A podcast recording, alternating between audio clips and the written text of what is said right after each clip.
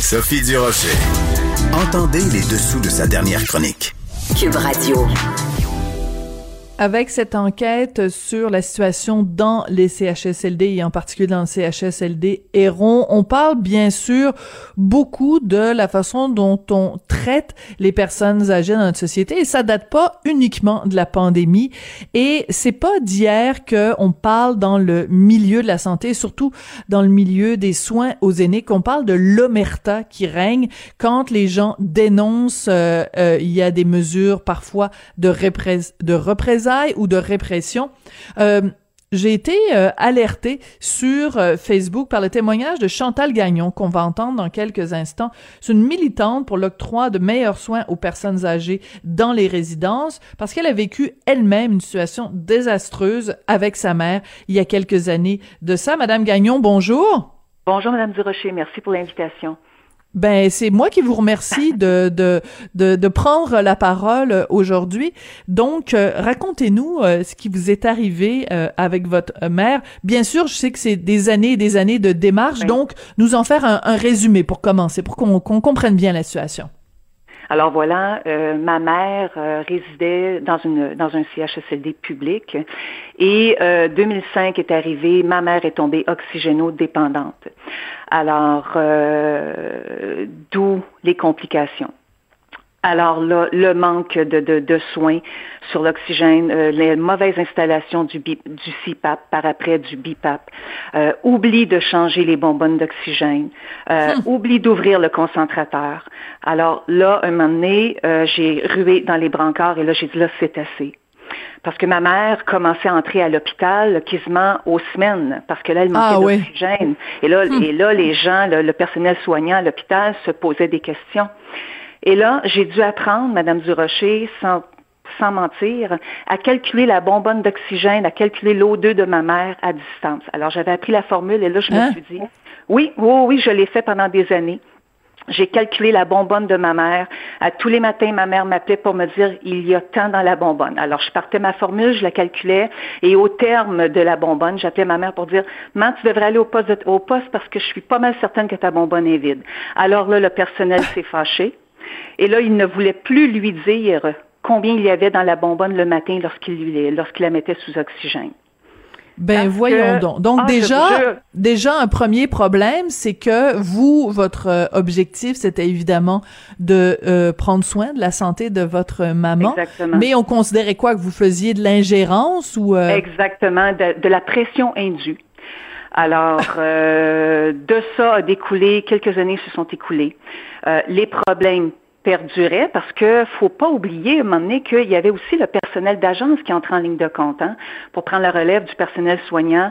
Euh, donc, il y avait le personnel d'agence aussi quelquefois, bon, euh, aux vacances et tout ça. Alors, le transfert de connaissances était déficient. Et ça, j'ai milité souvent parce que je disais aux gestionnaires, le, le transfert mm-hmm. de connaissances à chaque corps de travail ne se fait pas adéquatement. Alors, je, comprends. Madame, Madame Gagnon, juste deux secondes. Qu'est-ce que vous appelez le transfert de connaissances? Mais le transfert de connaissances, le soin à donner aux résidents, quand le personnel d'agence, Madame Durocher, arrive dans un CHSLDX, ne connaît pas vraiment le patient, ne, ne hmm. connaît pas vraiment les soins à lui prodiguer. Alors, je crois fermement qu'il y a un transfert de connaissances adéquat à faire. non seulement pour la médication, il y a eu combien de manques il y a eu dans la médication. Euh, écoutez, le personnel d'agence n'était même pas capable de lui installer son BIPAP adéquatement. C'est moi qui hmm. partais de la maison pour aller lui installer moi-même le soir à 8h30. Donc, c'est pas seulement un manque de transfert de connaissances, c'est aussi un manque de, de, compétences ou de professionnalisme ou, un manque de formation à ce moment-là. Oui. Donc, votre mère, on comprend bien, euh, euh, si vous n'aviez pas été là pour vous en occuper, oh, mon, Dieu. Euh, mon Dieu, hein? Oui, oui. Bon. Oui, sincèrement. Alors, mon Dieu. Euh, quand euh, j'ai vu votre témoignage passer sur euh, sur Facebook, vous parliez de mise en demeure. Donc les mises en demeure sont venues de qui et pour quelles raisons, dans quelles circonstances? Alors voilà, on disait que j'étais, parce que moi, à un moment donné, c'est comme normal, on rue dans les brancards, on perd patience. Bien sûr. ton, parent manque d'oxygène, euh, là, tu vois ta mère se dégrader, tu vois ta mère qui entre à l'hôpital, c'est toi qui restes à côté de son lit d'hôpital pendant des sept heures de temps à attendre un diagnostic. Et là, ben, un moment donné, tu, tu, tu prends les nerfs, là, tu te dis, là, c'est assez. Alors là, ils ont dit de moi que j'étais une personne agressive, que je faisais peur aux résidents, que je faisais peur au personnel soignant. Ils m'ont interdit d'accès pendant, euh, écoutez, de 2012 à 2015 jusqu'au terme de sa vie. Je n'ai pas pu, je n'ai pas pu monter. J'ai été interdite d'accès jusqu'en 2015. Et lorsque mes frères, et eh oui, et au terme d'une mise en demeure, il y avait le renouvellement de l'autre. Alors, euh, au terme de mise en demeure, il y avait une autre mise en demeure qui arrivait. Et là, on me disait encore pour six mois. Et si l'état de santé de votre mère se dégrade, Madame Gagnon, et là, on fera une révision de notre décision. Mais je peux vous dire, Madame Durocher, que ma mère avait un cancer des poumons en phase ah! terminale.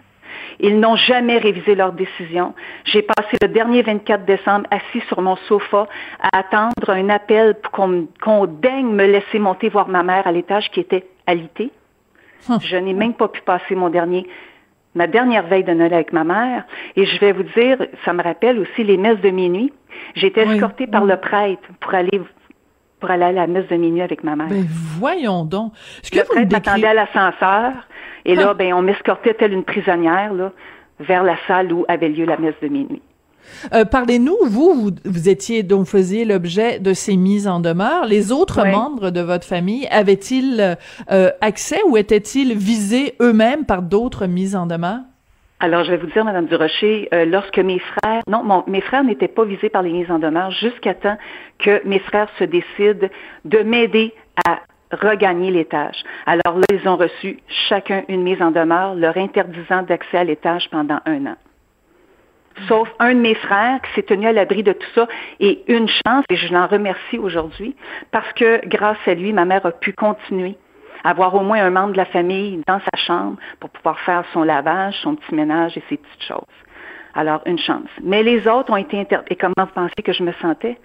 Mais ça, c'est le modus operandi. Hein? C'est pour créer une discorde dans la famille, pour te, te faire pointer du doigt, pour te dire, te faire dire par tes frères que ben, c'est toi la pas correcte, qu'est-ce que tu nous fais mm-hmm. Heureusement que mes frères n'ont pas fait ça. Mais il y en a des familles, il y en a qui se mm-hmm. rebutent.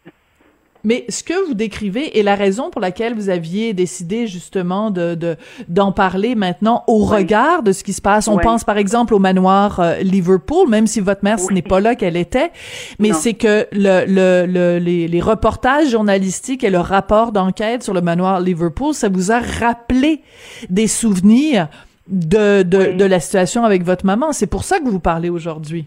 Oui, parce que Madame Durocher, sincèrement, l'omerta existe. L'omerta est bien là. Euh, quand je dis qu'elle longe les couloirs de ces milieux de vie que moi j'appelle sans vie, mais elle est là, l'omerta. Mais ils sont tellement passer maître dans l'art de camoufler la vérité, qu'il falsifie les rapports. Et ça, je le dis ouvertement, et j'ai la tête haute quand je vous en fais part. On falsifie les rapports tellement, Madame Durocher, que ah, quand, oui. Quand oh, oh, écoutez, quand on fait appel au protecteur du, citoyen, mais c'est pas toi qui protège, c'est pas le résident, c'est eux.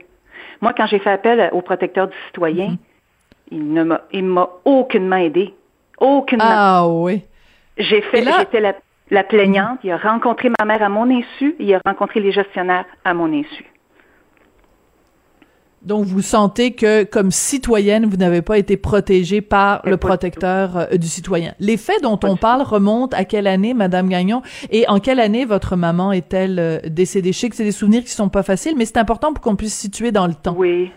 Écoutez, euh, ma mère a été 14 années en résidence, donc en 2005, elle est tombée oxygénodépendante. Mon combat a commencé. Elle est décédée en mars 2015 à l'hôpital Maisonneuve-Rosemont. Et heureusement, je vais vous le dire pourquoi? Parce que ma mère savait qu'elle allait rendre l'âme à l'hôpital. Et la chose qu'elle m'a dite, c'est le seul moyen que tu vas pouvoir venir me dorloter, Chantal. Alors, c'est ça, ça fait une vie à ma mère. Ça a été une fin de vie bâclée. Ma mère, elle a été obligée de me rendre visite au sous-sol jusqu'à trois semaines avant, son décès. Elle avait de la misère à conduire sa chaise roulante. Et ça a été ça, sa fin de vie. C'est ça qu'ils lui ont réservé comme fin de vie. Une fin de vie vraiment qui est dans une indignité absolue. Alors quand j'ai entendu le manoir Liverpool, quand j'ai aussi vu ce qui s'était passé à Iran, écoutez, les souvenirs en dedans de moi, ça, ça fait tellement mal. Je me suis dit, ça se peut pas, ça se peut pas qu'encore aujourd'hui, qu'il y ait encore des situations comme ça. Là, vous allez me dire, oui, Chantal, mais là, il y a la COVID. C'est vrai, Madame Durocher, il y avait la COVID. Mais ça, ça perdure dans le temps et c'est bien avant la mm-hmm. COVID. Et la COVID n'a juste que, a juste, ça, sincèrement, ça a amplifié la situation. Puis il aurait pu contrer à tous ces problèmes-là. Et moi, je vais vous dire, dès la première vague, s'ils auraient laissé la place aux proches aidants. Voilà. L'hécatombe aurait été moindre. Et ça, j'en mm. suis certaine. Mais encore une fois, le proche aidant. Mais non, le proche aidant, le réseau n'aime pas les proches aidants. Et moi, je l'ai toujours dit très ouvertement. On n'est pas, euh, on fait pas partie intégrante des soins à donner à notre parent. On n'est pas consulté. Euh, moi, je me suis déjà fait dire, on connaît notre job. Ah, ben, si tu connais ta job, comment ça se fait que la bonbonne n'est pas changée? Uh-huh. Comment ça se fait que ma mère manque d'oxygène? Comment ça se fait que c'est moi qu'il faut que la calcule à distance? Mais ce qui est intéressant, c'est que peut-être qu'ils connaissent leur, leur job, mais vous, vous connaissez votre mère. Ma mère, je connais voilà. et voilà. Et il n'y a pas un patient qui est pareil, voilà. Non, pas du tout. Mais le proche aidant, et moi je le crie haut et fort, mon Dieu, que le gouvernement s'ouvre les yeux et qu'il laisse la place aux proches aidants. Là, c'est bien beau, il y a des inspecteurs, là, il, il, va y avoir d'autres inspecteurs qui vont faire des visites aux 18, aux 18 mois, je crois. C'est bien beau, ça. Mais il y a combien de CHSLD au Québec? Il y a combien de résidents? Alors, les inspecteurs, il va y avoir quoi, je pense? Six au total? Oui, en ce moment, il y en a sept. Oui, c'est ça. Sept. Écoutez, ça sera, ça sera sincèrement, moi, je crois pas que ça va être assez. Et une visite aux 18 mois, heureusement, là, j'ai lu que possiblement que les visites ne seraient pas annoncées. Mon Dieu, il est temps? Ben oui. Ça a pris combien de temps? Mais voulez-vous que je vous raconte euh, quelque chose? La semaine dernière, mon mari Richard Martineau faisait une entrevue ici à Cube avec euh, euh, la ministre responsable des aînés, Marguerite Blais, en disant ben comment ça se fait que les gens sont, sont prévenus dans les dans les dans les résidences qu'il y a une visite d'inspection. La, la, ministre lui dit c'est faux, Monsieur Martineau. les gens ne sont pas prévenus quand il y a une visite dans les résidences. Et pendant que Madame Blais parlait, il y a quelqu'un, il y a un auditeur qui a appelé quelqu'un qui travaille dans des résidences et qui a dit ben moi je veux je veux parler, je veux dire à Monsieur Martineau et à Madame Blais que c'est faux et que on, on, reçoit des appels 24 heures à l'avance, on sait qu'il y a une visite qui s'en vient. Qu'est-ce que vous pensez qui se passe dans les résidences quand ils savent que la visite s'en vient? On fait le ménage. On met un petit peu de Windex invite, on fait le ménage, on met un peu plus de personnel sur les planchers. Et là, tout d'un coup, le personnel sont très gentils. Là, ils disent Bonjour Chantal, ça va bien, bonjour.